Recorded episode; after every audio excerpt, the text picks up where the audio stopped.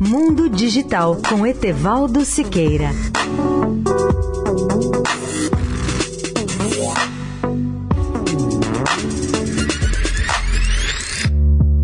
Olá, caros amigos da Eldorado. A internet brasileira poderia ser bem mais rápida do que é. Numa classificação mundial, ela ocupa o 71 lugar quanto à velocidade, segundo o um estudo feito pela empresa norte-americana Ookla, que utiliza o speedtest.net, seu software de medição em 124 países. Com esse software, o estudo analisou a internet de mais de 4 milhões de usuários de celulares em todo o mundo. No caso brasileiro, os resultados dados mostram que existem 70 países com internet mais rápida do que a nossa. Embora a velocidade brasileira média de 18,5 megabits de download não seja das menores, ela está abaixo da média global, que é de 23,8 megabits por segundo. Vale lembrar que a Noruega, campeã do mundo, oferece quase o triplo da velocidade média brasileira, ou seja, 67,17 megabits por segundo. Em segundo lugar, vem a Islândia com 67 megabits por segundo e em terceiro Singapura com 57 megabits por segundo.